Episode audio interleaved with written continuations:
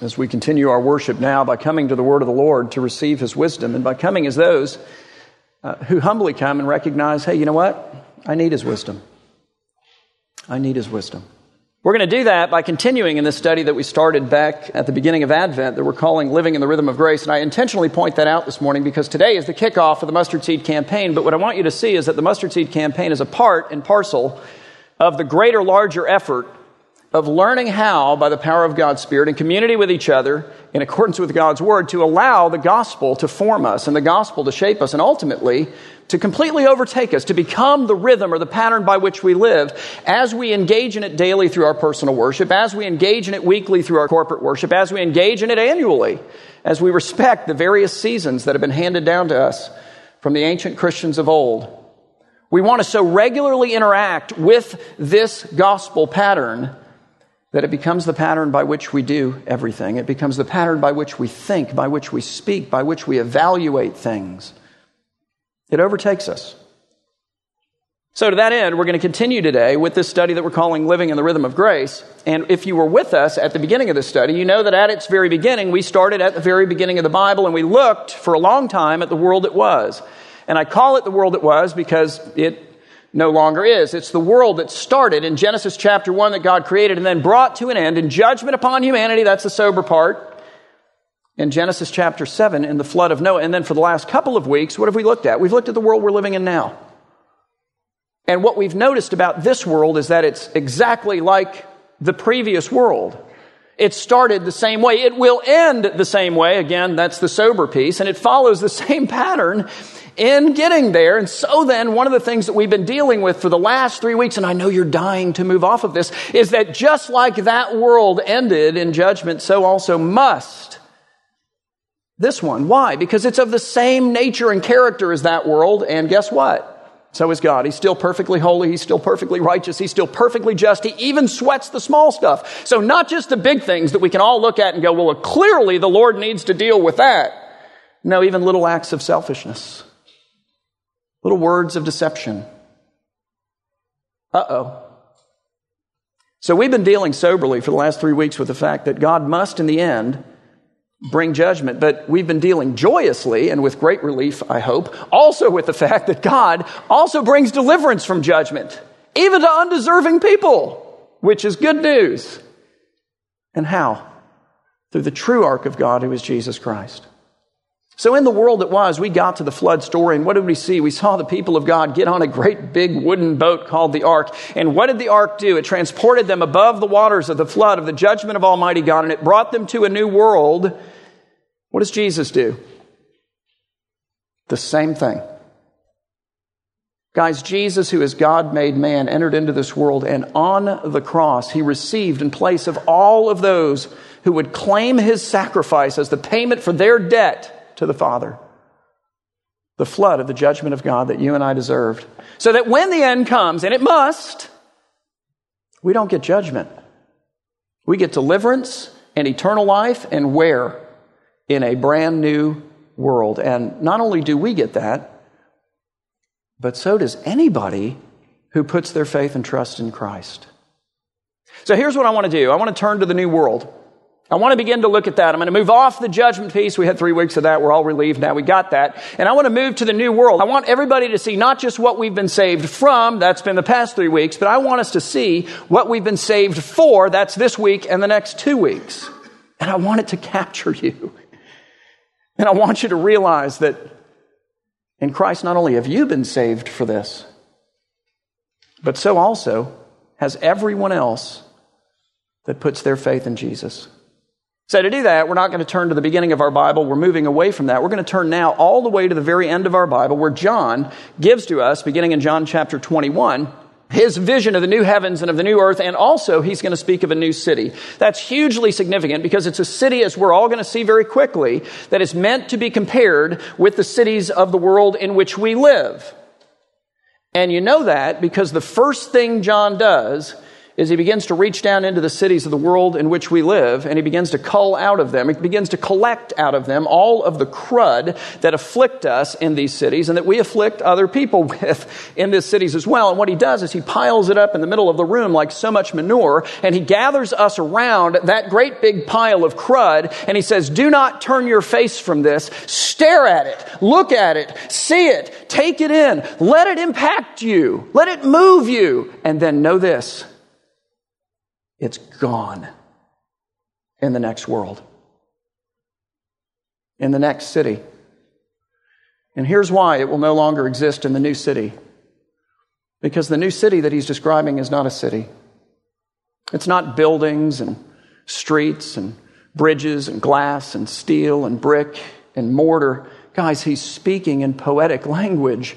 And here's who he's speaking about. If you have faith in Jesus, He's speaking about you. It's a picture of the church coming down out of heaven to inhabit the new heavens and the new earth.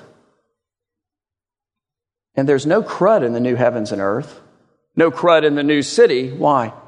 Because what he's saying is there's no longer in that place any crud in any of us. And that is a glorious and amazing thought. And so then, as we enter into that text, since this is our eternal end, and not just our eternal end, but the eternal end of everybody who puts their faith and trust in Jesus. And the end hasn't come yet. So, like, we got to get out there. That's the point. Here's the question. All right, well, how do we live today in light of that end? And not just for us, but for everybody else too. How do we live today in light of that end? How do we live in this world in light of the world that we're going to begin to look at this morning? And here I think is the simple answer we live as those who lead people into a growing relationship with Jesus. So, with all of that in mind, John says this about the new world in Revelation 21, beginning in verse 1. He says, Then I saw a keyword new heaven, and here it is again, new earth. Now, why is that a significant thing? Because here's what he's not saying. He's not saying, I took the old heaven and I took the old earth and I just took it down to the universe junkyard and I disposed of it entirely. And then from scratch, I created a new heaven and a new earth. The word new carries with it the idea of redemption. It carries with it the idea of deliverance. It carries with it the idea of transformation. I took that which was full of crud and I made it perfect is the idea. The heart of God is a redeeming, transforming heart. He'd leave glory on the table if he just scrapped everything and everyone and started from scratch. He's saying, No, no, no. I want you to see my wisdom and how I can take that which is broken, dysfunctional, and corrupt and make it magnificent. And he does that not just with the heavens and earth, he does that with us too. And so, just like we saw, this world that we're living in today was born out of the flood of Noah out of the previous world that had been cleansed, so also will the new world be born out of this world that will be likewise cleansed and redeemed and transformed. It's magnificent. He says, Then I saw a new heaven and a new earth, for the first heaven and the first earth had passed away. And then he says something that, you know, until you understand it, may be a little bit disconcerting for those of us who live here in Fort Lauderdale. He says, And the sea was no more. Okay, so if you're in the yachting business, you're a little nervous at this point, right? You're thinking, Oh, good grief, what am I going to do? Okay, that's not what he's saying. He's not saying that there will be no oceans and seas in the new earth. He's speaking poetically. He's talking about us as a city, is he not? So, what does this mean? He's saying, you know what, go back into the Bible and study what the oceans and seas represent. What do they represent in the Bible? And now know this none of that will be present in the new heavens and the new earth. So, what do they represent?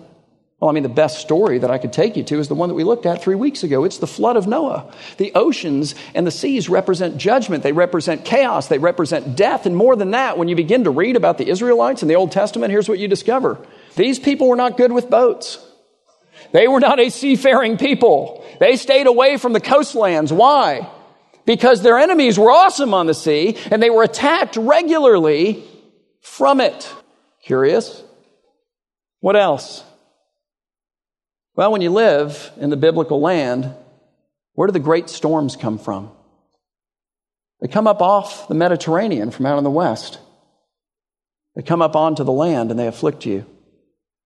More than that, what do oceans and seas do? Just sort of in a geographical sense. They divide the land masses and therefore the nations from nations and people from people. John is speaking poetically and he's coming to me and he's coming to you and he's going, Hey, listen, I want to tell you something about the new heavens and the new earth. Part of what makes it so amazing is not just what's in it, but what's not in it. So let me start making the pile.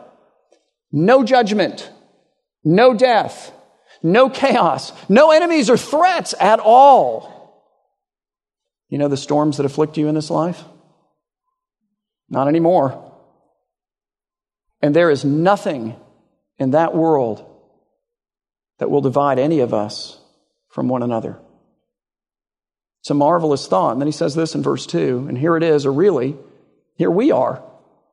He says, I saw the holy city, the sanctified city, the set apart city, the perfected city. Why is it a perfected city? Because it has awesome buildings and, and wonderful steel and glass. Is that what makes our city not perfect? Is it the design? Is it the bridges? Is it the road? No, it's us. The city of man is a reflection of our soul. The reason we have ills is because we're ill. It's a fact. This is the holy city because its people are holy. And its people are the city. There's no crud left. Not a speck, not a molecule. He says, And I saw the holy city, the new Jerusalem, coming down out of heaven from God to inhabit the new earth. Prepared as a what? Because it tells us that he's talking about us, prepared as a bride, which everywhere else in the New Testament is metaphorical of the church. It's metaphorical of God's people. We are the bride of Christ. Prepared as a bride, he says, adorned for her husband, whom we all know as Jesus. And so then what is John saying? He's saying, listen, in the end, and this is hard to imagine, like our minds can't fully get this.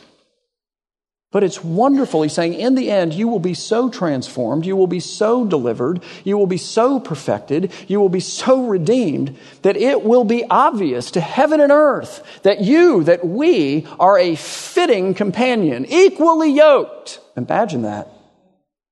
To the Lord of glory. And that is worthy of great rejoicing. And so we see that next.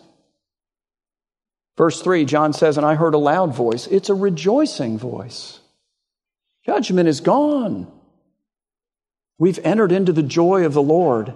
I heard a loud voice from the throne saying, and I love this, Behold, and now notice how many times he says it. The dwelling place of God is where with man? You're like, what? I'm sorry, I can't get my heart around that. Okay, let me say it again. He, God, will dwell with them and they will be his people. You're like, really? No. Tell it to me again because I'm having a hard time getting my heart around that. And God himself, just in case you miss it the first two times, will be with them as their God. And what's so amazing about our God, about our Lord, is that because he's infinite, we're not going to have to stand in line to take a number to hang out with him.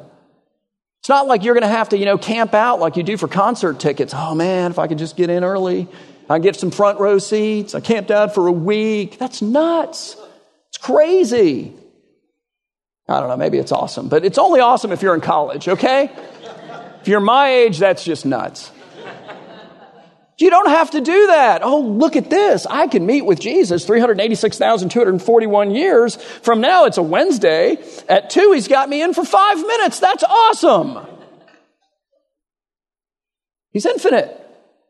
So 100% of him is available to you, to me, to all of us. 100% of the time. And I want you to notice the first thing that he will do then. As many times as I've looked at this passage, it didn't strike me until like yesterday that, you know what, this is agenda item number one.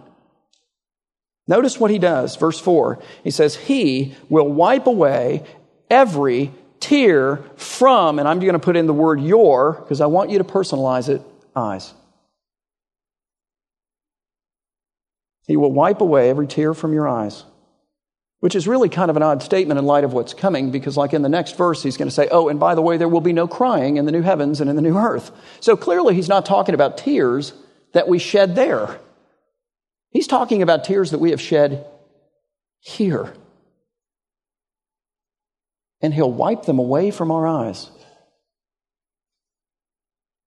Well, how is he going to do that? What does that mean? Like for the Lord to wipe it away, clearly it's not coming back. Would you agree with that? If he wipes it away, he's taking it away. So the thought of that will no longer bring you whatever the sorrow is, or the pain, or the frustration, or the anger, or the bitterness, or whatever it is that causes you again and again and again and again, and we all do this, to relive the things that have made us cry in the past. No, no, no, it's gone. The past is set in its right place. And in the future, when you're reminded of those things, if you cry, it will be a tear of joy. Now that's transformation. How does he do that? What is it about tears then that he knows that we need to understand? And I think intuitively we do. I think he understands something, and that is that every tear contains a story, a memory, does it not? It clearly does. And I think what he's implying here is that in that day, agenda item number one, he's going to show us the rest of the story. And I will tell you plainly, maybe this will irritate a few of you, I have never seen a more beautiful illustration of this idea than what J.K. Rowling has given us in the seventh book of the Harry Potter series. I think that woman is brilliant and incredibly insightful. If you've read the books or if you've seen the movies even, then you remember the scene. It's the scene in which Professor Snape dies. And Professor Snape, by the way, is one of the most heroic characters in the whole of the series. Like, he is so amazingly heroic and nobody knows it until immediately after the scene. Harry doesn't know it. So you're reading the books, he's always the bad guy, isn't he? He's the bad guy, he's the bad guy, he's the bad guy. He's not the bad guy. He's amazing. But he's laying there dying. And why is he dying? Because, now think about this, because we were just in Genesis 3. He is dying from the bite of a poisonous, magical snake that speaks and that is possessed by a part of the soul of the clear satanic figure throughout the whole course of this series of books. Does that sound familiar? Her genius is borrowed, but she's brilliant in how she illustrates it. And as he lays there, slumped against the wall, dying from the repeated bites of this snake, which is left, Harry and Ron and Hermione come in. And what does Snape do? He's clearly about to expire. He points to the tears that are streaming down his cheek. And here's what he says, and I quote He says, Collect them, collect them. And Harry, who gets the idea that, you know, I'm supposed to collect these, looks at Hermione, who's got this, you know, magical purse, and he says, Hermione, I need a bottle, I need a bottle. Call forth a bottle. And she calls forth a bottle out of the cavernous depths of her magical purse, and she hands it to Harry. And what does he do? He presses it against the cheek of Professor Snape, and the tears stream down into the bottle. He collects his tears in a bottle. And then what does Snape say? He says, Take it to the Pensieve. Now, what is that? It's this magical bowl in which you can literally re enter your memories. And Harry takes the tears and pours them out in the Pensieve and discovers that they contain the memories, the stories of Professor Snape, that he re enters, he enters into it, and everything makes sense. Everything in his life suddenly makes sense, like the rest of the story is revealed. Now, where in the world does J.K. Rowling get that idea? Because that's borrowed too. She gets it from Psalm 56, verse 8, where we're told that our God collects our tears in his bottle and keeps a record of them, of their story, in his book. Because every one of them contains a story. Why? So that he can sit down with us in the new heavens and in the new earth and pour them out into his magical Pensieve, if you will, and enter into them with us and walk us through them and go, I know you didn't think I was here, but I was right here. Do you see me now? I know you had no idea what I was doing in this, but let me show you what I was doing. I was doing this over here with this person, and I was doing this over here with this person. I know that you could not possibly conceive of how this could be good. Oh, but I'm the God who delights and reveals his glory by bringing good out of things that you can't conceive ways for them to be good. I'm going to wipe that tear away now for forever, because for forever now you will praise me for what caused you to cry it. Can you imagine that? That's hard to imagine, isn't it? And yet Paul calls us to imagine things that, well, frankly, he tells us are beyond what our minds are capable of conceiving. And shouldn't that be the case as the finite creatures of an infinite God? It's remarkable And so then John says again, verse 4, that he will wipe away, agenda item number one, every tear from your eyes. But now listen to what else is absent from the new city. And it's just like he throws it all together in a sentence. You know, you could just scoot right by it, but I don't think we should. He says, and death shall be no more. Like you could just have that as the whole text for today and then do a month long worship service and everybody'd come. Don't you think? And death shall be no more. We're going to celebrate that. Right on. And neither shall there be mourning, nor crying, nor pain any more, for the former things have passed away. It's curious, isn't it? That's how we talk about people who die. We say that they've passed away. I think that's exactly the sense that John is using here. He's saying, guys, I want to tell you something. There is a day coming for death upon which death itself will die. And with it, mourning, crying, pain, all of the things that afflict us, and all the things that we afflict others with too. To which he adds in verse 5, he says, And he who was seated on the throne said, Behold, I am making all things new. I'm transforming all things. I'm redeeming all things. I'm delivering all things. I'm perfecting all things. That's my wisdom. Also, he said, Write this down, for these words are trustworthy and true. And I'm so glad he said that because this is like, holy cow, this is too good to believe.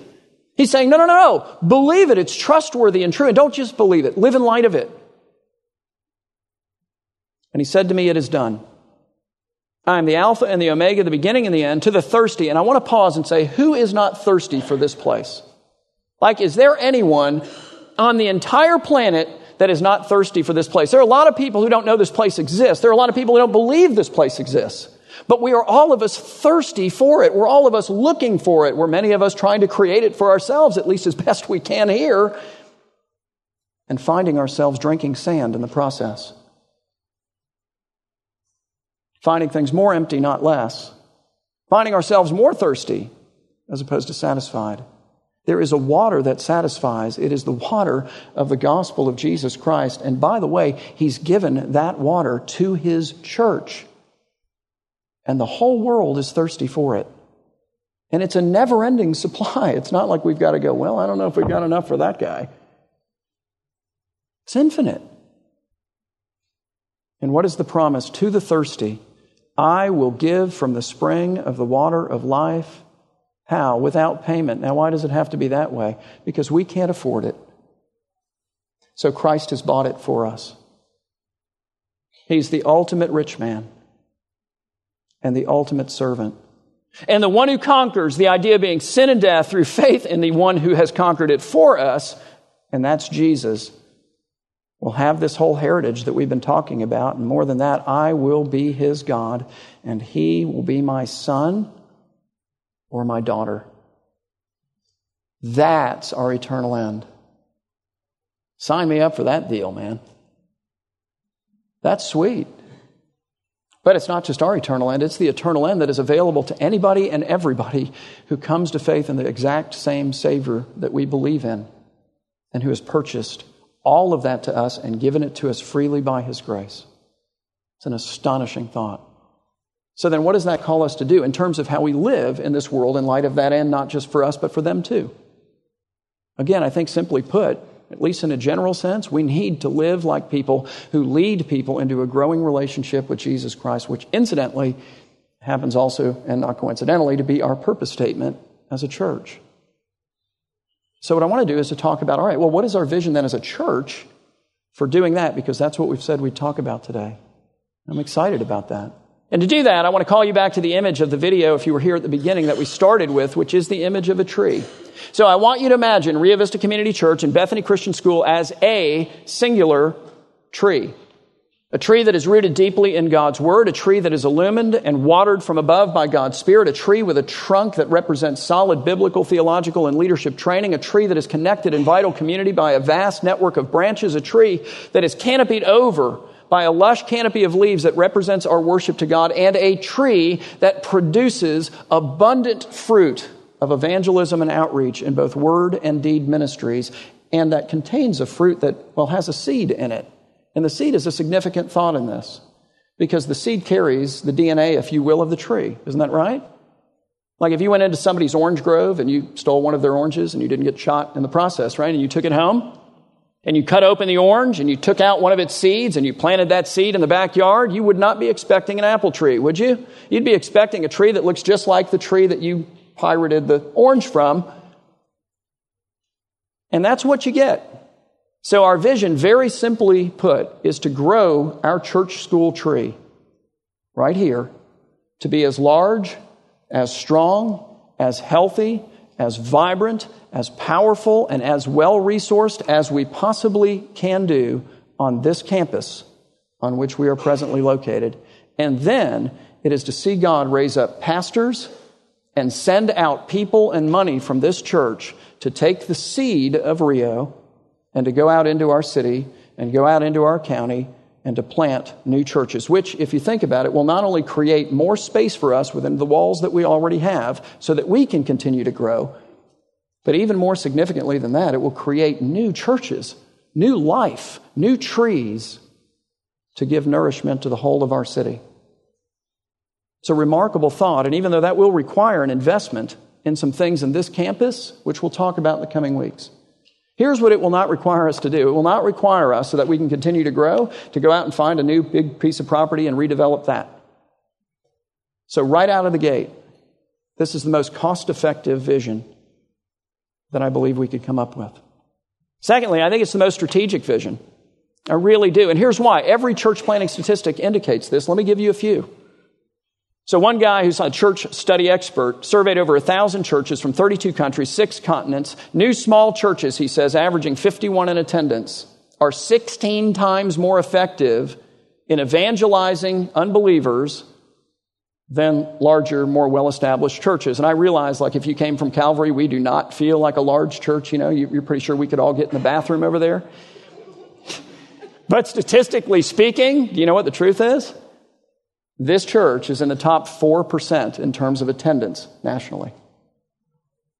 We're not a new small congregation. More than that, the average new church, listen to this, gains 60 to 80% of its membership from the ranks of people who are not already attending a church.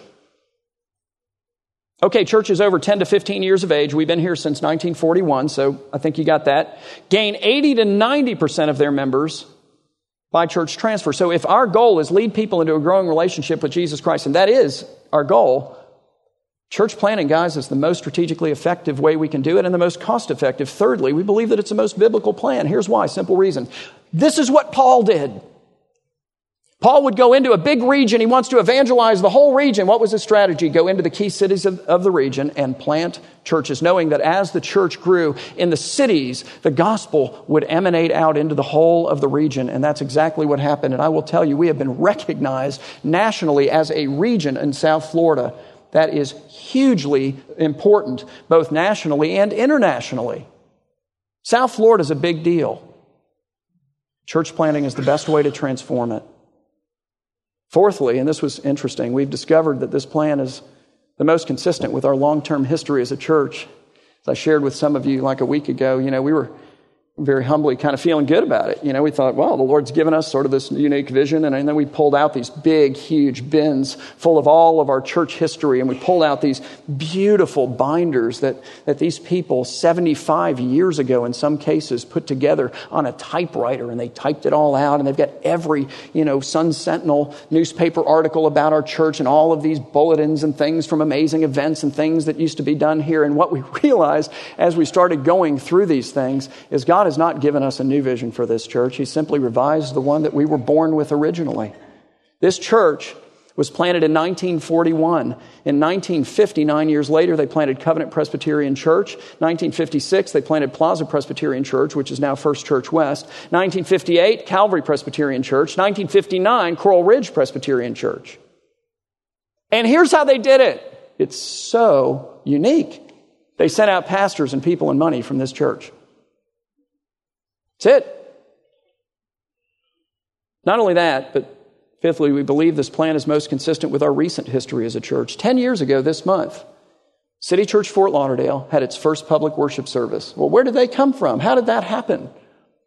Some of you were here. It happened with a pastor from our staff and about 50 to 60 of our people. I remember standing up on that stage, and we were a lot smaller church at that point, and so with a quaking heart and a quivering voice, and thinking, oh, good grief, what is this going to cost? Nevertheless, by faith, we didn't say, okay, you know what?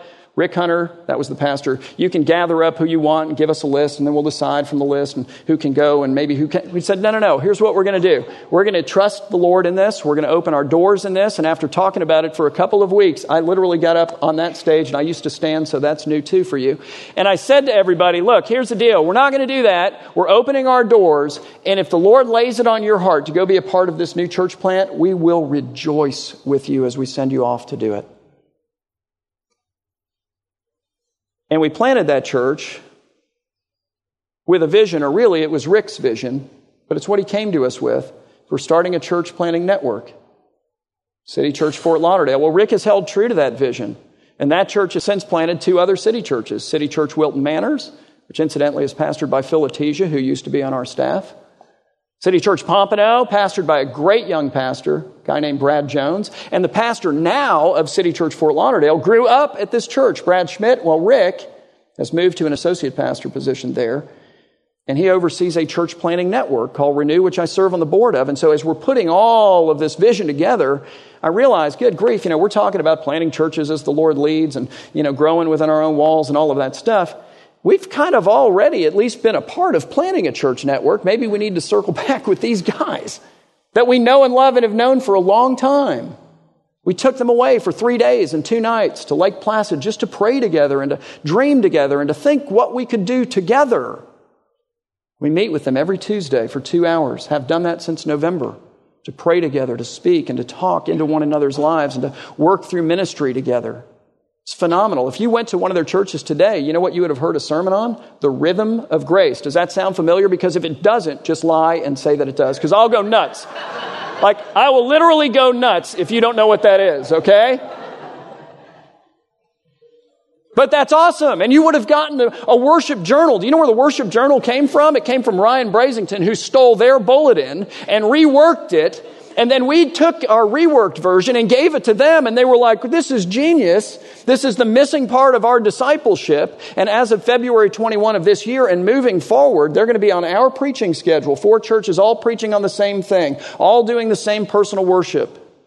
We're going to do Good Friday together. We're hoping to do some prayer events together. They want to come to Haiti with us, which incidentally is very much consistent with what the Lord is doing overall in our city. This past Thursday, I had a meeting. This is the third of its kind with like 100, 150 pastors, cross denominationally, cross racially, cross everything that could possibly divide us. Three initiatives for mission together in our city this year. God is doing a work of collaboration, and all that we're talking about is very, very consistent with that. Sixthly, and finally, we believe that this plan is most consistent with who God has made us to be. So let me speak about some of the characteristics I think he has created here. He has given us, and I'm going to say this, an others first ethic. I hope that you have felt that and experienced it. And what I mean by that is this that when we look at the resources that we have, we think outside of ourselves before we think about ourselves. And I think the Rio House is probably the best example of that. You know, a few years back, we raised a bunch of money at the end of the year when we needed it the most, not going to lie and everybody gave sacrificially to it. And it was awesome. And we purchased a fourplex and renovated it with so many people's help, both monetarily and in kind. It was amazing. And we dedicated that in partnership with Hope South Florida to helping single moms who don't have anywhere else to live have a place to live and find their way out of that hole. About 14 months ago, if you looked at me, my hair was three eighths of an inch long. Do you remember that? I can assure you that there is one guy here who will never forget it. Why? Because Carter is crazy. And it's what I had to do to get him to cut his hair. All right, not really, but it did work for him, I'm not going to lie. To raise money for the Grace Home, a first of its kind assisted living facility that we put together and largely funded right out of here in Haiti in partnership with Mission of Hope. Let me mix metaphors for you. We don't want to be, and we are not authentically, and I think I can say that with great credibility, a reservoir of resources, pooling it for ourselves. That is water that grows stagnant. We're a river of resources out into the community and out into the world. And what we're talking about with the mustard seed campaign is not pooling them for ourselves. It's widening our banks. It's deepening our rivers. It's looking beyond three years to the next 53 years and saying we want to be a bigger river through this church and through the churches that we're able to plant.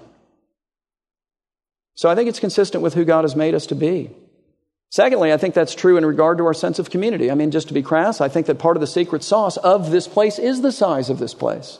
And that if we grew too big, it should be something about who we are that we would lose. We preserve that in planting churches. We really believe that we can't grow here to about more than a thousand. We had 721 people last week, so that kind of gives you an idea of our size in terms of average attendance.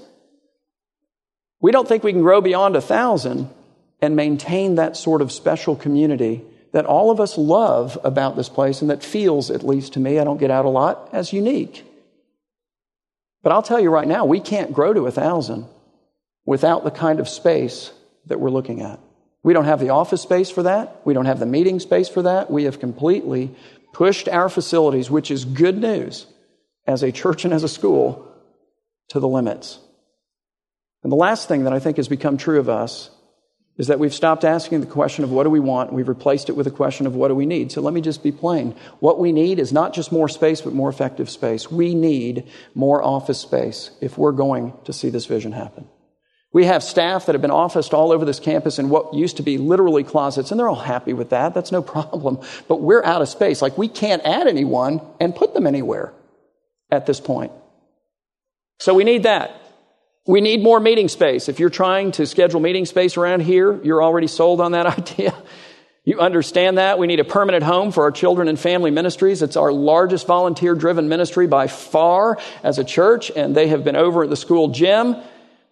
And we'd love to be able to open that space up completely for the gym, move them to this side of the street, take them off of a cart and out of a closet, and give them a dedicated place right here on this campus. When you come in with your kids, you can take them both to wherever they need to go on this side of the street as opposed to on both sides of the street and create a large meeting space that will take pressure off our fellowship hall, off this room, and off the attic, which, as you learned last week if you were here, was used 518 times officially last year. So we need that.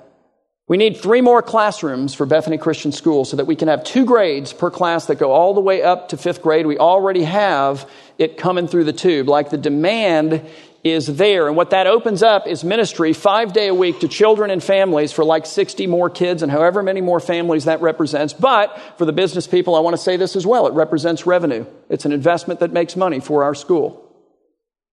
We need greater nursery space and a larger playground for both the church and school. We have twice as many kids on our waiting list for five day a week nursery as we have capacity to have them. We had a mom show up at like 5:30 in the morning or something to wait outside Sandy's office so that she can be one of the first to sign up. It's great demand, and we need that both for the church and the school. We need to fix our south parking lot. Do I need to spend a lot of time on that or can I just move on? Amen, brother. Like if you don't know what that's all about, just throw it in four wheel drive and drive through it before you leave today, okay? Go straight to the tire place. They'll realign your wheels for you. You'll be fine, all right? 30 bucks. You'll get the message. Lastly, we need to update this room and that room. Bottom line, what we need to do is to take the campus that good and godly people since 1941 have, at great sacrifice to them, been building and creating and have handed to us, and we just need to finish it. Finish the job. And in doing so, create a platform from which we can grow the largest, strongest, healthiest, most vibrant, okay, most well resourced church planting tree that we can be right here. So I think that's one of the ways that we as a people can live today in light of the end, not just for us, but for everybody who knows Christ, guys, we have the water. and they are thirsty. So let's pray. Father, we thank you for our Savior. God, we thank you for the living water that alone is found in Him. We thank you, Lord, that by your Spirit you have sovereignly chosen to pour that into our hearts and to our lives. God, for reasons known only to you, you have delivered us.